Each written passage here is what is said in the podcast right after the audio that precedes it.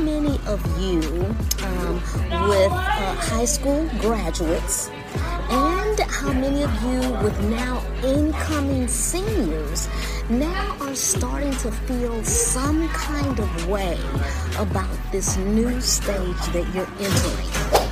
What are you starting to feel uh, some kind of way, or you know, as you're entering into this next stage, just so we can begin to address some of these emotions, or those emotions that, of course, that mothers face as they are uh, entering into this um, this this upcoming transition stage that will occur.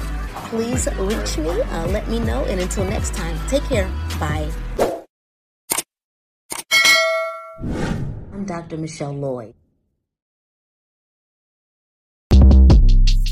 Short Cast Club